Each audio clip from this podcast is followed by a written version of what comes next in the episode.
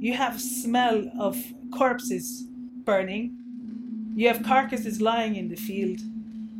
I mean, that is the definition of an invasion. It's a state of fear. Whenever they see one of their animals laying, they'll be thinking, is this going to happen to me? Is my life's work going to go up in smoke tomorrow? Day after day after day, that smell of burnt, burnt flesh, that smell of burning. Even when you went in the house at night to sleep, and it burnt the back of your throat, you just could not get away from that.